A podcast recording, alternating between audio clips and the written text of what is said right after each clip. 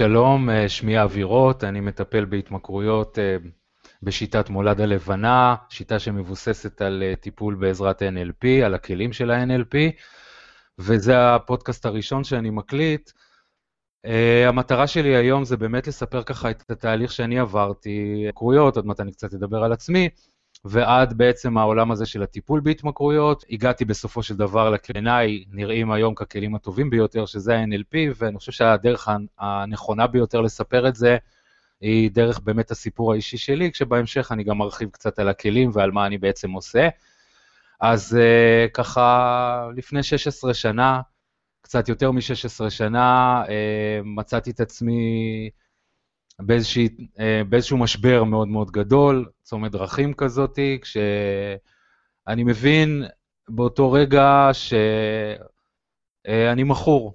אה, קשה לי להגיד את המילה הזאת עכשיו, והיה קשה לי להגיד אותה לפני 16 שנה הרבה יותר, למרות שכל הסימנים היו על פני השטח, אבל ככל שיכולתי, אה, הסתרתי את זה מכל מי שסבב אותי מסביבי. את כל ההשלכות החיצוניות וגם את עצם השימוש בסמים עצמם. והגיע רגע שבו כבר אה, לא יכולתי יותר, דברים בעצם ככה צצו ועלו על פני השטח. אני זוכר אה, לילה אחד שאני יוצא מהבית ומוצא לי איזה ככה פינה לשבת, ואני מבין שכבר המשבר הוא כל כך, אני רק לא יודע כרגע מה עושים עם זה. ואני... אה, עושה בראש איזושהי ככה ספירת מלאי של, של החיים שלי, כמו שהם נראים אז לפחות. ואני מבין שאיבדתי, שאיבדתי כמעט הכל. אני נמצא בחובות ענקים, אני מפוטר מעבודה באותו שלב, ובאמת, אני, אני לא מסוגל להגיד לעצמי כלום כמו פשוט המשפט הזה, אני מכור. השלב הבא היה בעצם, אה, עוד פעם, המשפחה שכבר ידעה שיש הרבה בעיות אה, מסביב, זה היה לשתף את המשפחה בזה. התחושה באותו רגע היא נוראית, כי זה דברים שאני שומע עליהם, אני חושב שב-16 שנה האחרונות כבר המודעות לנושאים האלה של התמכרות עלתה, אבל אז לפחות זה ממש היה להכניס את עצמי למקום של אנשים שבאים מאזורים גיאוגרפיים אחרים, היה להם סיפור אחר, אני בסך הכל בוגר צבא, יש לי עבודה מכובדת. איך אני נכנס לתוך המשבצת הזאת שנקראת התמכרות, אבל בשלב הזה ממש ממש אין לי ברירה ואני חייב, אה, חייב לדבר על זה. ובאמת ככה הלכתי ושיתפתי את אשתי, התגובות היו אה, נוראיות, אני מבין אותה, אני ממש ממש לא כועס עליה כאילו על, על התגובה הזאת, אבל באמת אה, אני, אני מבין כרגע שאני צריך עזרה ואני מוכן להושיט יד לעזרה, שמישהו ייתן לי את העזרה הזאתי. הדבר הכי נוראי אולי שאני יכול להגיד באותה תקופה, מעבר לנזקים החומריים והסביבתיים שהיו, זה התחושה הזאתי שלי אין שליטה על החיים שלי. עכשיו אני גם רואה את זה בחוץ, כי החשבון בנק שלי אה, בחובות ענקיים שאין לי מושג איך אני אצא מהם, מהעבודה פיטרו אותי בגלל אה, כל מיני דברים שעשיתי, אבל התחושה הכי חזקה היא לאבד את האמון. אז עוד פעם, השלב הראשון זה באמת לאבד את האמון, האנשים שסובבים אותי כבר לא מאמינים בי יותר. אבל אני גם מבין אותם, כי אני, אני בשלב הזה כבר לא מאמין בעצמי. ופתאום ב, ב, במחשבות האלה אני, אני מבין את כל מה שקרה בכל השנים, כי כל כך הרבה פעמים במהלך השנים היו לי נקודות עצירה כאלה שאמרתי, זהו, עכשיו אני מפסיק, אני לא חוזר לזה יותר, ואני זורק את מה שיש בבית, או, או אני נפטר ממה שאני יכול. וזה מחזיק מעמד שבוע, שבועיים, ולפעמים אפילו לא יום אחד, ואני חוזר חזרה להשתמש, ואני לא מאמין לעצמי יותר, אז, אז גם עיבוד שליטה פנימי אה, חיצוני, ו, ויותר גרוע מזה, זה באמת העיבוד שליטה הפנימי הזה. טוב, אם יש לי בעיה ויש לה שם כבר, וזו פעם ראשונה שאני משתמש במילה הזאת, אה, אני מכור, אז צריך להיות לה גם פתרון, ובאמת התחלתי לשבת ככה ולהתייעץ אה, אה, עם אנשים שהיו קרובים אליי ושיכולתי לשתף אותם בעניין הזה, ונתנו לי שם אה, של איש מקצוע, של פסיכיאטר לצורך העניין, שהוא היה מספיק גדול אה, אה, בשביל שאני אפתח אה, אה, תקווה מחדש, ואמרתי, אוקיי, אם יש לי בעיה, לבעיה הזאת יש תרופה, אין לי מושג עדיין מה התרופה הזאת וכמו מה היא נראית, אבל זה גם לא כל כך מעניין אותי, גם אם זה כדורים, ומצידי גם אם זה זריקות, וגם אם זה שיחות, אז אני, אני הולך לעשות הכל בשביל לצאת מהמצב הזה. ובאמת לקחתי ככה את הטלפון של הפסיכיאטר והתקשרתי אליו, סיפרתי לו בכמה מילים, וממש אה, הוא אמר לי, תשמע, אני לא פנוי בתקופה הקרובה, אמרתי לו, תשמע, אין לי ברירה, זה או התקופה הקרובה או שאני לא יודע מה אני עושה עם עצמי, אבל אני לא יכול להמשיך לחיות ככה עוד יום אחד. הפחד בימים האלה כבר גורם לי, בשפה של המכורים, להישאר נקי, אני לא משתמש לא בסמים ולא בהתנהגויות אחרות, אבל אני יודע שבפנים, בפנים עמוק, אני יודע שזה לא יחזיק מעמד. ואני באמת קובע איתו פגישה כמה ימים אחר כך, ועוברים עליי כמה ימים יחסית בסדר, כי, כי יש תקווה, תהיה איזושהי תקווה. ידעתי עד כמה האכזבה שאני הולך לחטוף היא, היא הולכת להיות קשה, אבל בשלב הזה אני מבין שיש תקווה. ובאמת אני מגיע אליו כמה ימים אחר כך לפגישה, שהוא שם אותי ככה בסוף היום, כבר שעת ערב די מאוחרת, אה, אני יושב בחדר המתנה, מחכה, ובכל המצב הנוראי, כי המצב הוא באמת נוראי, יש איזשהו שביב של תקווה כזה עכשיו, שהנה זה מה שהולך לקרות. אני נכנס אליו לחדר, והייתה שם פגישה מאוד ארוכה של כמעט שעה וחצי, ש, שבמהלכה אה, אני מספר לו על עצמי, את כל ההיסטוריה שלי, את כל החיים שלי. בסך הכל לא עברתי שום דבר קשה, לפחות אז, זה מה שאני מרגיש. שאני יכול לתלות, אה, אה, אה, שיש לי איזושהי בעיה ואני בורח דרך הסמים או דרך התנהגויות אחרות, ואני מספר לו את הכל, באמת, בפתיחות הכי גדולה, אולי בפעם הראשונה בחיים שלי, על כל מה שאני עושה, על כל מה שהיה, על כל מה שקרה, ובסיום הפגישה הוא פשוט מנחית עליי מכה חדשה, והוא אומר לי, תשמע, אין לי מושג, אני לא יודע למה אתה עושה את מה שאתה עושה. אתה נראה לי בן אדם הגיוני, רציונלי, אתה נראה לי, אה, אה, אני לא שומע פה איזשהו סיפור מיוחד, הוא שאל אותי אם פגעו בי מינית כשהייתי קטן, או כל מיני שאלות כאלה, אמרתי לו, לא, אני לא יודע מזה. ואחרי כל השאלות האלה הוא אומר לי, אין לי מושג. עכשיו, מבחינתי, עוד פעם, כאילו הגעתי לטופ של, ה, של האבחון שאני צריך לקבל, ולשמוע מהבן אדם הזה שאין לו מושג, זה באמת באמת ככה שבר אותי. ואני ממש משכנע אותו, אני אומר לו, תשמע, אם צריך אני אשאר פה עוד חצי שעה ואני אדבר, ואם צריך אני אבוא גם שבוע הבא. אני חייב, אני לא מסוגל להמשיך לחיות ככה, אין לי איך לחזור הביתה. ותיתן לי תרופות, ותיתן לי זריקות, או מה שתיתן, תיתן, אני אקבל.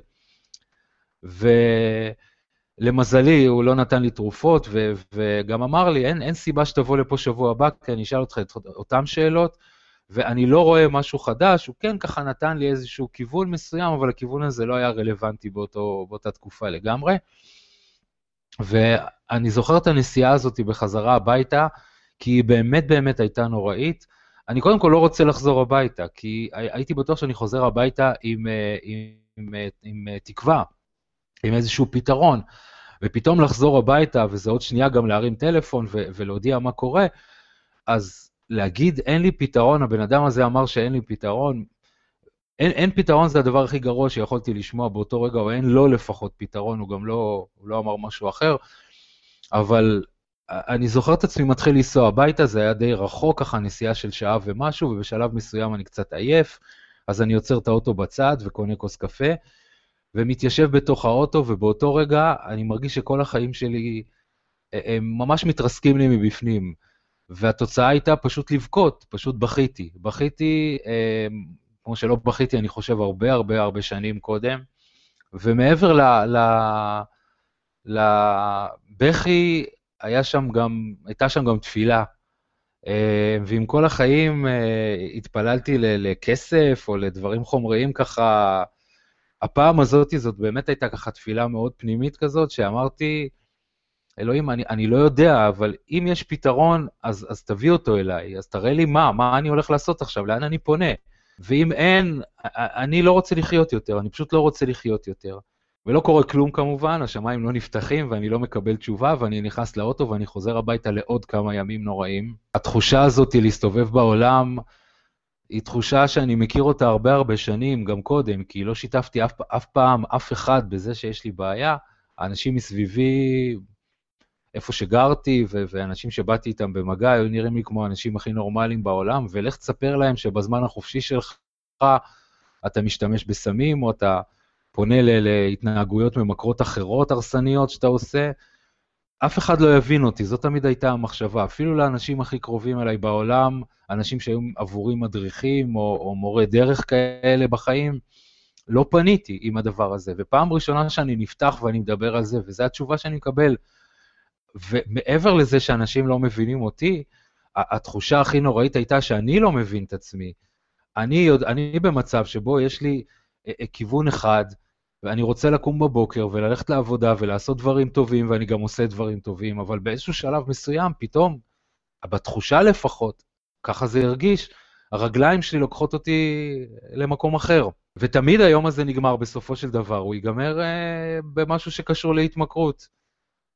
ואחר כך בושה, ואחר כך השוואה, ואחר כך לחזור עוד פעם ולהבטיח עוד פעם, עוד פעם, תהליך שלם ש, ש, שחוזר על עצמו כבר אה, בשלב הזה 16 שנה כמעט. למזלי, באותו שבוע ככה מגיעה למקום שגרתי בו איזושהי הצגה שדיברה על הנושא הזה, מטעם איזשהו מרכז טיפולי. אני אגיד גם את שמו, כי באמת ככה הדרך שלי התחילה משם, רטורנו. אני רואה את ההצגה ואני שומע אחר כך אה, מישהו שמדבר בעקבות ההצגה, ולמרות שהוא דיבר קצת שונה ממה שאני, אבל הרגשתי פה מאוד מאוד הזדהות ואמרתי, וואו, יש לי פה פתרון. יכול להיות שהם, הפעם הזאת אני כבר הרבה יותר זהיר. אה, ואני אה, באמת, יום למחרת, אני התביישתי, רציתי לגשת אליו באותו ערב, אבל מאוד מאוד התביישתי.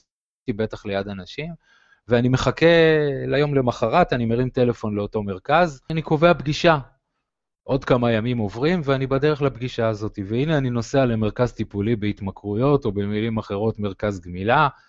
אני, מהמקום שאני נמצא בו, הבושה היא גדולה והאשמה היא מאוד מאוד גדולה, מעבר לזה ש, שאני מסתכל על כל הדברים האחרים בחיים שלי שהם כאילו כבר לא ברי תיקון יותר, אני כבר לא הרסתי כל כך הרבה דברים שאין לי מושג מאיפה מתחילים לתקן אפילו. רק ל- ל- ל- להסביר עד כמה הייתי במצב מאוד מאוד לא פשוט ברגעים האלה, אני זוכר שזה נפל פשוט על היום הולדת שלי, התאריך הזה, יום הולדת של גיל 34, ואני אה, נוסע בדרך, אני לא זוכר שיש לי יום הולדת, זה הדבר האחרון שהעסיק אותי. בשלב מסוים אמא שלי מתקשרת לטלפון הנייד באוטו, ושואלת אותי מה נשמע, ומתעניינת ככה לדעת איפה אני עומד ולאן אני הולך. ואז היא אומרת לי, יום הולדת שמח, ואני אומר לה, עזבי אותי מיום הולדת עכשיו, כאילו, מי שמח שנולדתי בכלל, והלוואי וזה לא היה קורה. אה, לה זה היה מאוד קשה לשמוע את זה, אימא, בכל אופן, לא, מה פתאום, יהיה בסדר, אבל זה לא התחושה שלי. אני נכנס למקום, מפנים אותי לאן שאני צריך להגיע, אני מתיישב מול מדריך, ושם קורה לי משהו מאוד מאוד מיוחד בשלב הזה. הוא מתחיל לדבר, הוא מספר על עצמו בעיקר, פחות uh, על הבעיה ועל ההתמכרות ועל כל מיני דברים כאלה, הוא מספר לי על החיים שהוא עבר. ופה כבר, באמת באמת יש לי כבר תקווה, כי הסיפור שלו, בקווים מסוימים, מזכיר את הסיפור שלי. אמ, ואם הוא הצליח לעשות את זה, אז יש סיכוי שגם אני יכול לעשות את זה, עם כל הבעיות שיש מסביב, עם כל הדברים שיש מסביב, ועדיין אני יושב שם, מקשיב לו, והתחושות האלה של האשמה ושל הבושה, אחת המחשבות הגדולות שהיו לי זה שמאוד מאוד התביישתי שאי פעם הילדים שלי ידעו מי אני ומה עשיתי. אז uh, ככה, אני זוכר שתוך כדי שאני יושב שם, פתאום ככה נכנסה לי מחשבה בתוך הראש. אני מסתכל על הכיסא שאני יושב עליו, ומסתכל על הכיסא שהמדריך יושב עליו, ומסתכל על הכיסא שלי ועל הכיסא שלו, ואני אומר, אם יום אחד, אני לא יודע בעוד כמה זמן זה יקרה, אבל אם יום אחד אני אצליח לשבת בכיסא השני, ויבוא שם מישהו ויספר את הסיפור שלו, ויספר את הבעיה שלו, ואני אצליח לספר לו עליי ועל איך יצאתי מזה, אז אולי היה שווה לעבור את כל המסע הזה. וזה איכשהו מחזיק אותי. המחשבה הזאת שיש לי אולי שליחות בחיים, זה שאני מדבר איתכם עכשיו, זה סימן שהגשמתי את השליחות הזאת, אבל אז לפחות, זה היה נראה כמו הדבר הכי רחוק בעולם. איך אני יום אחד אשב ויעזור לאנשים אחרים, אני בתוך בור שאין לי מושג איך יוצאים ממנו. אבל בכל אופן, השביב הזה של המחשבה ליווה אותי אה, אה, הרבה, תקופה מאוד ארוכה אחר כך, ובכל הקשיים שעברתי ובכל הימים שרציתי לחזור אה, להשתמש, או לא יודע מה, להתייאש מהתהליך הזה, תמיד תמיד זה החזיק אותי שבאיזשהו מקום אולי יש לזה מטרה לכל התהליך הזה. ובאמת ככה עוברות ה... עוברת כמעט שנה וחצי מאותו יום, אני בתוך תהליך, אני לא משתמש בסמים מאז, אני גם התנהגויות אחרות שהיו שם, כבר לא אה, אה, מיישם אותם בפועל. להגיד שזה היה קל, זה לא היה קל, זה היה קשה, היו ימים שלמים של... אה, אה, מאבקים פנימיים מאוד מאוד מאוד חזקים. אני מספר את זה כי כשאני אגיע לשיטה שאני עובד בה היום ולדרך שאני עובד בה היום זה מאוד מאוד חשוב, אבל אז לפחות היו שם מאבקים מאוד מאוד, מאוד חזקים. ואחד הדברים שאני גם יודע באותו רגע, ואני מתחיל לשמוע, זה שיש לי מחלה שנקראת מחלת ההתמכרות, והמחלה הזאת כנראה נולדים איתה אפילו, אה, ואני לא אפטר ממנה לעולם, יכול להיות שגם בעוד 20 שנה אני ארצה לחזור להשתמש, אבל יש לי את הבחירה היום בידיים, והיא היום לא לעשות את זה. וזה כבר טוב. לעומת מה שאני הכרתי בעבר, זה כבר טוב, כי עוברת שנה וחצי, ובשנה וחצי הזאת אני רק uh, מתקדם קדימה בחיים. יכול להיות שאני רוצה דברים מסוימים, אבל אני לא עושה אותם. משם בעצם אני מקבל פנייה מטעם המקום להתחיל ללוות אנשים. בעצם החלום שלי, ההוא, הישן, שלא כל כך חשבתי עליו בדרך, מתחיל עכשיו להתגשם. ובאמת אני מתחיל ללוות אנשים ויש הצלחה. כמובן שעוד פעם דברים באים עם הזמן ועם ניסיון ועם עוד ידע, אבל בסך הכל כנראה שיש לי את זה מבפנים ומישהו ידע לזהות את זה, ואני מתחיל ללוות אנשים. ותוך כדי שאני מתחיל ללוות אנשים, גם פונים אליי אחרי איזו תקופה מסוימת, אנשים ש...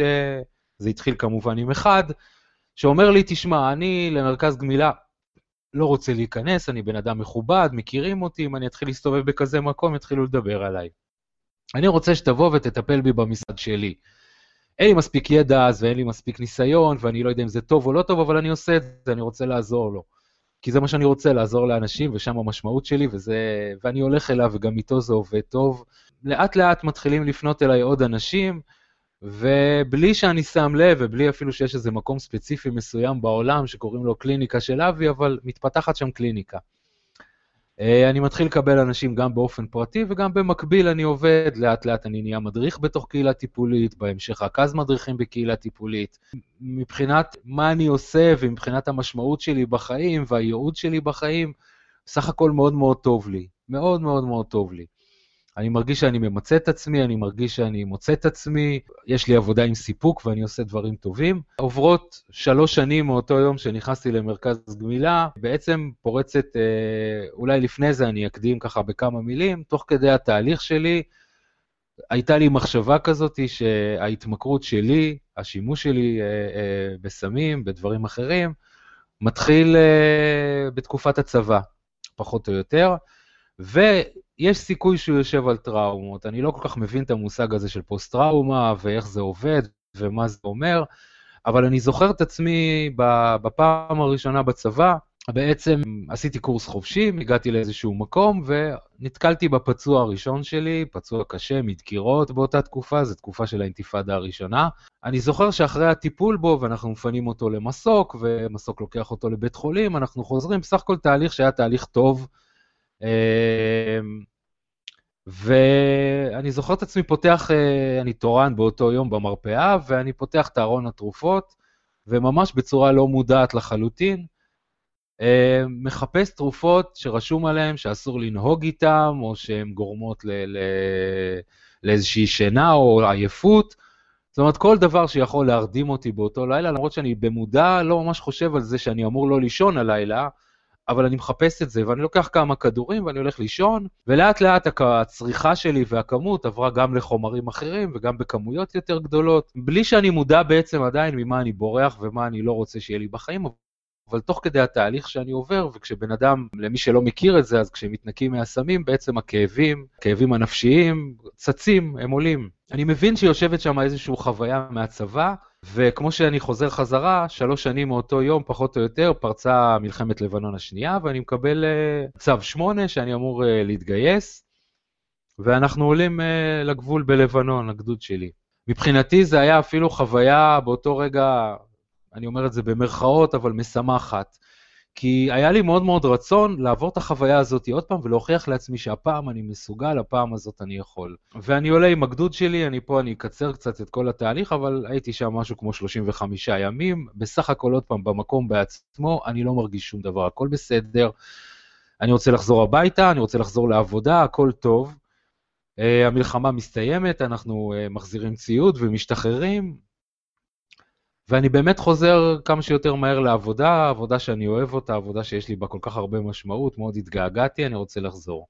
לקח לי משהו כמו יומיים אה, בשביל להיכנס לדיכאון, אה, פשוט לא לרצות לקום בבוקר, לא בא לי, ובשלב הזה זה מאוד מאוד מובן לי עכשיו איזה חלק, איזה תפקיד היה לסמים בחיים שלי.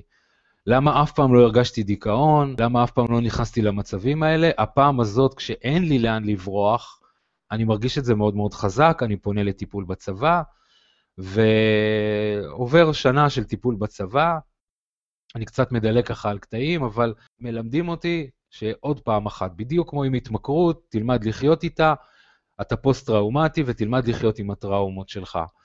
ובשלב הזה אני באמת ככה גם מתקדם בעבודה וגם עושה דברים מאוד מאוד יפים. אני אקפוץ ככה כמה שנים קדימה. איך אני מאוד מאוד אוהב ללמוד ואוהב לראות דברים חדשים ולשפר את האיכויות שלי בתור מטפל.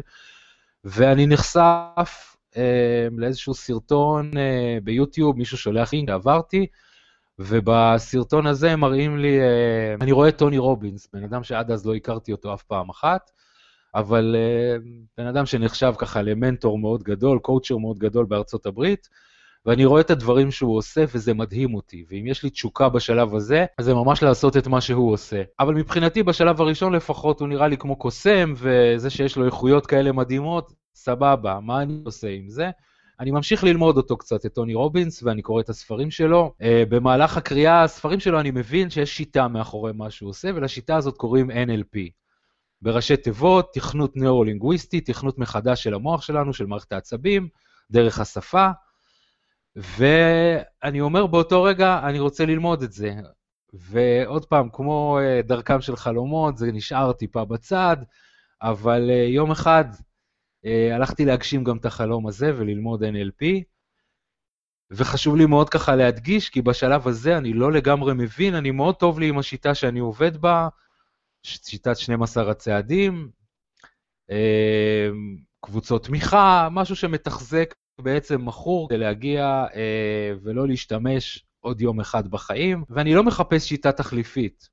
אני מחפש כלים שישפרו את העבודה שלי בקליניקה. ולאט לאט קורס practitioner ואחר כך master וטיפול בטראומות, אני יותר ויותר מבין שמה שיש לי ביד זה משהו שונה לגמרי לגמרי ממה שאני מכיר עד עכשיו, ויש פה שיטה אחרת.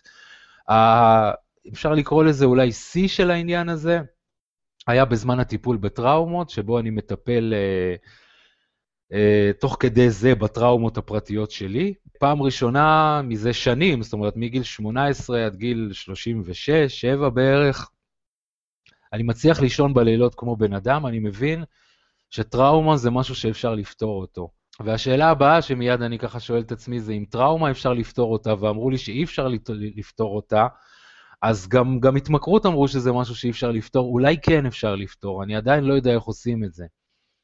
ומגיע פה שלב של בלבול מאוד מאוד גדול. לאט לאט במהלך השנים למדתי שבלבול הוא חלק אה, מאוד חשוב בתהליכים, כי בשלב הזה אני, אני כבר מבין שמה שעשיתי עד היום אולי כבר לא רלוונטי בשבילי, זה מצד אחד, ומצד שני, אני עוד לא יודע מה עושים עם הכלים החדשים. אמ, ואני מתחיל ללמוד, אני מתחיל ללמוד, אני מתחיל להפוך את, ה, את האינטרנט, אם אפשר לקרוא לזה ככה, ואני מחפש. כל מה שנכנס צמד מילים של NLP והתמכרויות, אנשים, אני פונה לאנשים בעולם, מניו זילנד ועד ניו יורק, אה, שאני שומע שהם כתבו דברים שקשורים להתמכרויות ול-NLP, שהם בעצמם האלה, ואני שואב כמה שיותר מידע, כמה שיותר מידע, ואיזשהו תהליך ארוך שלקח לי כמעט שנה, שהדברים לאט לאט מתחילים להסתדר, ואני מבין שיש פה משהו אחר. אני הולך להקדיש אה, פרק אחד אה, נפרד באמת לתהליך הזה, כי הוא מאוד מאוד חשוב לגבי התפיסת עולם שלי היום לגבי התמכרויות, אה, והייתי רוצה להתעכב על זה ולהקדיש לזה, אבל יש שם דברים שהם לא תואמים את מה שאני ידעתי עד אז. ואני מבין שיש גישות אחרות שלא חושבות שהתמכרות היא מחלה, אלא שזה כמו כל בעיה אחרת, יש לה התחלה, ואם יש לה התחלה אפשר גם לסיים אותה ו- ולמצוא לה פתרון. אחד הדברים למשל שאני שמעתי המון המון שנים, זה שאף אחד מעולם לא הצליח להיגמל מסמים או מהתמכרות אחרת, חוץ מ-12 הצעדים וחוץ מהקבוצות, ופתאום אני מגלה איזשהו מחקר באיזשהו מקום שאומר שבעצם רוב האנשים נגמלים מהתמכרויות אה, בעצמם, לא עם 12 צעדים, לא עם NLP, לא עם שום שיטה, אלא פשוט בעקבות איזשהו תהליך שהם עברו, או דברים חיצוניים לפעמים אפילו, הם מפסיקים. רק לסבר את האוזן, אז יש כאלה שמדברים על 60 אחוז, יש כאלה שאפילו מרחיקים ל-80 אחוז מהאנשים, 80 אחוז מהאנשים מרפאים את עצמם לבד אה, מהתמכרות. זה נתון שככה, אמנם עוד פעם, קשה מאוד ל- ל- להעריך אותו, כי האנשים האלה לא בדיוק אה, מספרים ונחשפים, לא כולם, אבל עדיין המספרים הם מספרים מאוד מאוד גדולים, וזה משהו ששווה לבדוק אותו. במקביל, אני הולך חזרה, גם לתהליך שאני עברתי, וגם לתהליך שהעברתי את הלקוחות שלי במשך, אני זוכר כמה זה, 10-12 שנים הקודמות, אני ממש חוזר לטלפונים שלפני 10 שנים, אני רוצה לבדוק מה קורה עם אנשים. וכאן אני מגלה באמת באמת הפתעות ככה מאוד מאוד גדולות לגבי הרבה הרבה דברים, שכמו שאמרתי, אני ממש הולך להקדיש לזה פרק, את הפרק הבא, בדיוק לכל הדברים האלה, אבל אני מבין פעם ראשונה שיש סיכוי, שיכול להיות, שהתמכרות היא לא מחלה. שלא נולדים איתה ושלא צריך למות איתה, ושאפשר לפתור אותה בדיוק כמו שאני פתרתי את הטראומות שלי. ונכון להיום אני לא מגדיר את עצמי בתור פוסט-טראומטי, זה רק ככה אני אומר, אה, אלא אני כן יודע שסבלתי מטראומות, אבל היום אני ישן טוב בלילה, אני לא חווה את אותם דברים, אותם תסמינים שהיו לי בעבר. ולאט לאט אני מכניס את הכלים האלה יותר ויותר לתוך הקליניקה, והם מראים לי, מתחילים להראות לי תוצאות טובות. אבל אז הגיע ככה יום אחד, שבו בעצם אה, הבנתי שיש לי משהו אחר לגמרי ביד, שזה משהו שונה לגמרי וששווה מפה להתחיל לפתח שיטה שלמה ואיך לעבוד את זה. ואני אגיד ככה בכמה מילים, הגיעה אליי מישהי אה, מעל גיל 60, אני כמובן רוצה, לא רוצה לחשוף את הפרטים, אני שומר את, ה, את הסודיות ואת הדיסקרטיות שלה, אה, שלמעלה מ-40 שנה, פחות או יותר מגילאי 20 וקצת, היא שותה אלכוהול, לפי כל ההגדרות אפשר היה להגדיר אותה בתור אלכוהוליסטית, והיא באה אליי. אה, היא מוכנה לתהליך שהוא תהליך ארוך, אני עדיין לא יודע להבטיח לה כמה התהליך הזה הולך להיות, אבל גם אני לא בדיוק יודע להגיד. אבל אני יודע שאני כן מסוגל לעזור לה, וכשאנחנו מתחילים לשבת, אנחנו מתחילים לשבת על טראומות, קודם כל. והיא מתחילה לספר לי סדרה מאוד ארוכה של טראומות, אני לקחתי מתוכם את uh, תשעת הטראומות העיקריות, ובאיזשהו תהליך NLPיסטי של ניקוי טראומות זה נקרא, טראומה פרוסס, אני מתחיל לאבד את הטראומות האלה איתה, וזה לוקח אה, בשלב הזה משהו כמו שתי פגישות. אני אחזור חזרה אחורה, כי כשהיא הגיעה אליי בפעם הראשונה, היא הייתה נחושה שהיא מפסיקה אה, אה, לשתות אלכוהול, היא לא שותה אלכוהול בשלב הזה, ו... בעצם בין הפגישה הראשונה לשנייה היא שולחת לי הודעה מאוד מבולבלת כזאת, אני מבין שהיא שטויה בשלב הזה, והיא אומרת לי, אבי, לא הצלחתי, אבי, שתיתי, והיא מאוד מתוסכלת. ואני מאוד מאוד מרגיע אותה, ואני אומר לה, אנחנו עדיין לא התחלנו את התהליך, איזה סיבה יש שאם זה לא עבד עד היום, שאת תוכלי היום להפסיק. אבל uh, כשהיא מגיעה לפגישה השנייה, אני מוציא ממנה את רשימת הטראומות שלה, ושוב פעם, בין הפגישה השנייה לשלישית, היא שוב פעם שותה פעם או פעמיים, אני אומר לה, הכל בסדר, עוד לא התחלנו לעבוד על כלום. יש שלב מסוים שבו את תרגישי שקורה שינוי, ואז זה הזמן. כרגע אני לא מבקש ממך להפסיק לשתות. ובשלב הזה אה, אנחנו מתיישבים על הטראומות שלה, ועושים כמה טראומות, עובדים על טראומה ראשונה, ועל הטראומה השנייה, ועל הטראומה השלישית, אני כבר לא זוכר ככה את המספרים, אבל אחרי משהו כמו 50 דקות, היא אומרת לי, אה, אבי, אני מרגישה עכשיו שאני מיציתי את הפגישה הזאתי. אמרתי לה, תשמעי, אני הכנתי לצורך העניין פגישה של שעה וחצי, וזה בסדר, את יכולה לצאת כמה דקות לנשום אוויר ולחזור חזרה. היא אומרת לי, לא, לא, לא, אני מיציתי, אני יוצאת החוצה, אני מעשנת סיגריה ואני נוסעת הביתה. לא כל כך רציתי להשאיר אותה באמצע התהליך, למרות שהכל היה בסדר, לא, לא היה משהו ככה לדאוג, ואמרתי לה, תהיי איתי בקשר טלפוני, אבל במהלך השבוע, מה קורה, מה, מה נשמע. היא יוצאת ממני ונוסעת הביתה, קבענו כמובן פגישה לשבוע אחר כך, היא חוזרת לפגישה בשבוע אחר כך, והיא אומרת לי, אבי, לא שתיתי כל השבוע. ואני בחצי צחוק, אני אומר לה, תגידי, למה? מי אמר לך לא לשתות? והיא אומרת לי, פשוט לא רציתי לשתות. אמ, גם עבורי זה היה סוג של הלם כזה בשלב הזה, זה משהו חדש בשבילי, אה, אבל אה, לפחות כמה שהראיתי לה, השתדלתי להראות שאני מבין ושזה בסדר. ואמרתי לה, תגידי, כל השבוע לא חשבת על אלכוהול? אני מכיר את ה... מהתהליכים הקודמים ומשיטות אחרות שבהם עבדתי, שאנשים לתקופות ארוכות זה ממשיך לשגע אותם, בקבוק בחלון ראווה, בקבוק בפיצוצייה, עצם המחשבות, בטח אם מישהו מעצבן אותי, ישר אני חושב על הבקבוק. והיא אומרת לי, לא, זה לא עלה אפילו פעם אחת. ואני, קשה לי להסתיר את הוואו הזה שבא לי להגיד באותו רגע, ואנחנו מתיישבים, מנקים את סוף, את שאר הטראומות, ולאט לאט אני מתחיל במעקב אחרי החודש, חיים, שלושה חודשים, וזה נשאר אותו דבר. עברו מאז מעל שנתיים, זה עדיין אותו דבר, אני יכול להגיד, כי אני ממשיך לעקוב אחרי זה. זה מה שאני עושה גם עם שאר המונחים שלי. אבל בכל אופן, בשלב הזה אני מבין שיש לי פה משהו חדש לגמרי ביד, ואז אני קורא עוד כמה דברים, שכמו שאמרתי, אני ארחיב על זה בפרק הבא, שאני מבין שתמיד תמיד יהיה שם משהו שיצר את, הטרא, את ההתמכרות. זה לא חייב להיות דווקא טראומה, זה יכול להיות איזשהו משהו בחיים, אה, אה, אפילו מתמשך, כמו אבא שתמיד אמר לי שאני אף פעם לא אהיה כלום בחיים, אז מה שמלווה אותי תמיד זה התחושה הזאת שאני כלום, שאני לא שווה, שאני אפס, ואז השתקתי את זה באמצעות מה, ש, מה שתבחרו, הימורים, סמים, סקס, או כל התמכרות אחרת, אבל יש שם תמיד משהו. ו, ובשלב הזה זה עדיין אין לי מספיק הוכחות, אבל יש פה איזה סוג של תיאוריה מסוימת שאומרת שאם אני אפתור את המשהו שיושב שם, ועכשיו אני יודע כבר שאפשר לפתור אה, טראומות ואפשר לפתור אמונות מגבילות שיושבות אצל אנשים כמו אני לא שווה, אני לא מספיק טוב. ברגע שאני אפתור אותם, להתמכרות כבר לא תהיה עבודה יותר. הסיבה שהיא נוצרה זה בשביל להרגיע את המקום הזה, ואם המקום גם ככה רגוע, ואני אומר את זה בשפה ציורית, אפשר לבקש מההתמכרות לפנות את המקום שלה ו- ולפרוש עכשיו. ובפועל זה קורה עוד פעם ועוד פעם ועוד פעם, ואני רואה את התוצאות האלה באמת ככה בהמשך. ואני רק אסיים ככה בזה שבאמת זה הניע אותי אה, לשבת ובאמת לבדוק וממש לבנות שיטה שלמה שתעבוד בצורה הזאת, ו- ולראות באמת אנשים, וזה היום, אם התחלתי אה, אה, ב...